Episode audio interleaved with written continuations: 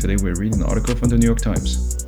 Ming, the Bengal tiger raised in a Harlem apartment, has died. By Corey Kilgannon. October the 2nd, 2019. Antoine Yates' neighbors took notice of the exotic little pet he brought back one day to his Harlem housing project 20 years ago. I remember him bringing home this little tiger cub. Jerome Applewhite, a former neighbor, recalled in an interview on Monday.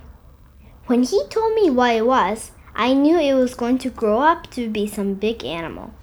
Yes, it really was a Bengal tiger cub, and it indeed grew into a 400 pound behemoth, mostly during the three years it spent in apartment 5E of the Drew Hamilton houses under the loving care of Mr. Yates, a cab driver who was then in his mid 30s.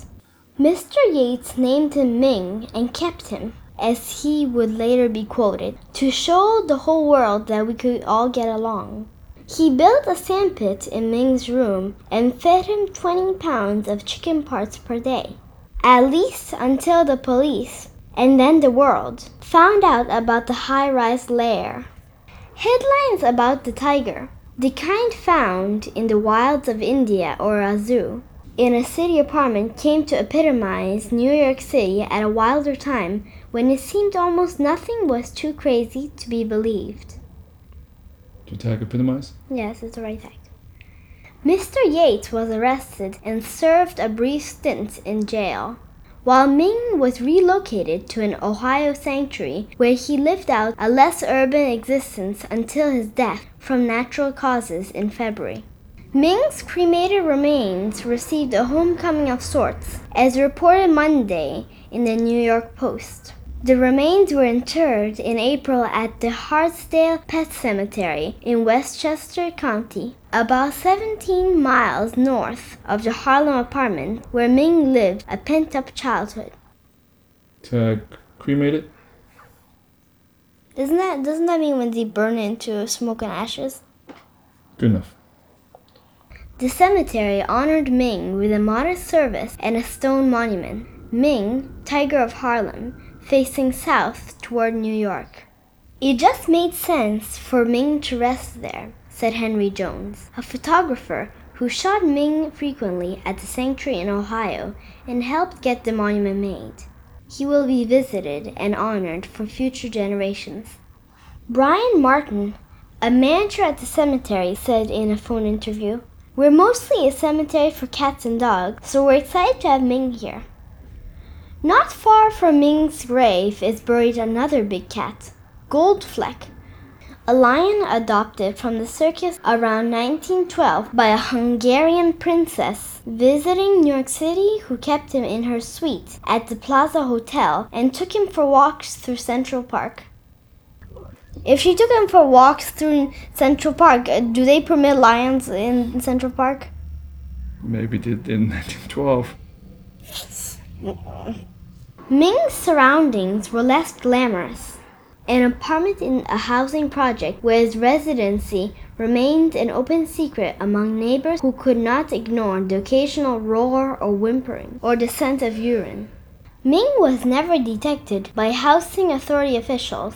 Neither was Al, the alligator Mr. Yates brought home as a hatchling and raised to nearly six feet in a large fiberglass tank along with Ming. In separate bedrooms, of course. To Anthony, he was just a pet, Mr. Applewhite recalled. Nobody was in danger, not even his family or friends. It was safe in the apartment. He knew what he was doing. Mr. Yates spoke of someday opening an animal sanctuary, but the unoffi- but the unofficial one, but the but the un but the un but the unofficial Mr. Yates spoke of someday opening an animal sanctuary, but the unofficial one in his apartment ended in October 2003 after he made a shockingly conventional adoption of a stray cat. When Ming tried to pounce on the cat, Mr. Yates jumped between them and was gashed by Ming's fangs. At a nearby emergency room, His claims that the wound was inflicted by a pit bull raised suspicions. Police officers sent to the apartment heard growling inside and used a remote camera to locate Ming. An officer rappelled dramatically down to the apartment window and used a tranquilizer gun to subdue Ming, who charged ferociously at the window. It took more than six men to carry the three year old tiger out, and the story became front page news. The alligator was also taken away. Mr. Yates became known as Tiger Man and told reporters that Ming was like my brother, my best friend, my only friend, really. Both Ming and Al were sent to sanctuaries in other states. Mr. Yates wound up pleading guilty to reckless endangerment. He served three months on Rikers Island. It was a story that could only happen in New York City, said Jeremy Saland, the prosecuting attorney in the case, who recalled that Mr. Yates, for a time, also owned a young lion along with Ming. Mr. Saland, now a criminal lawyer in Manhattan, said Mr. Yates wanted to create his own personal Eden in the apartment. He envisioned a harmonious place where man and beast roamed together, he said.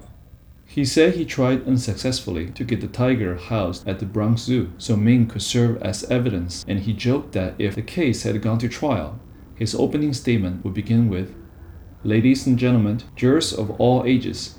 Mr. Yates now lives with his mother, Martha Yates, in a suburb of Philadelphia. Reached on Monday night, she said she had never had a problem with her son's pet. He was tame. He was a good pet, she said. They got along good together. She agreed to take a message for her son, which he did not respond to, but said that he could not come to the phone at the moment. He's out walking the dog, she said. I'm a, I'm a west side baby. I'm a west side baby. Thank you for listening to Podcast Double Eggplant. For more, please visit freetime.education slash rewind. Text copyright by respective authors. Audio copyright 2023 by Freetime Rewind. Music by Lord Geo. I gotta make it to the top for my fam. I can't take no maybe. I'm not a younger no more. Time flies so fast, it like year I was one for. Oh oh. Life is better than before. Ain't nobody gave me keys, I had to break down that door. Oh oh. West side baby.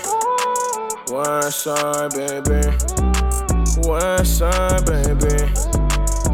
Whoa, whoa, whoa. Hey, toda la gente que me está escuchando, sigan sus sueños. I want everyone to follow your dreams. No dejen que nadie les diga que no. You hear me? Don't let nobody, and I mean nobody say no.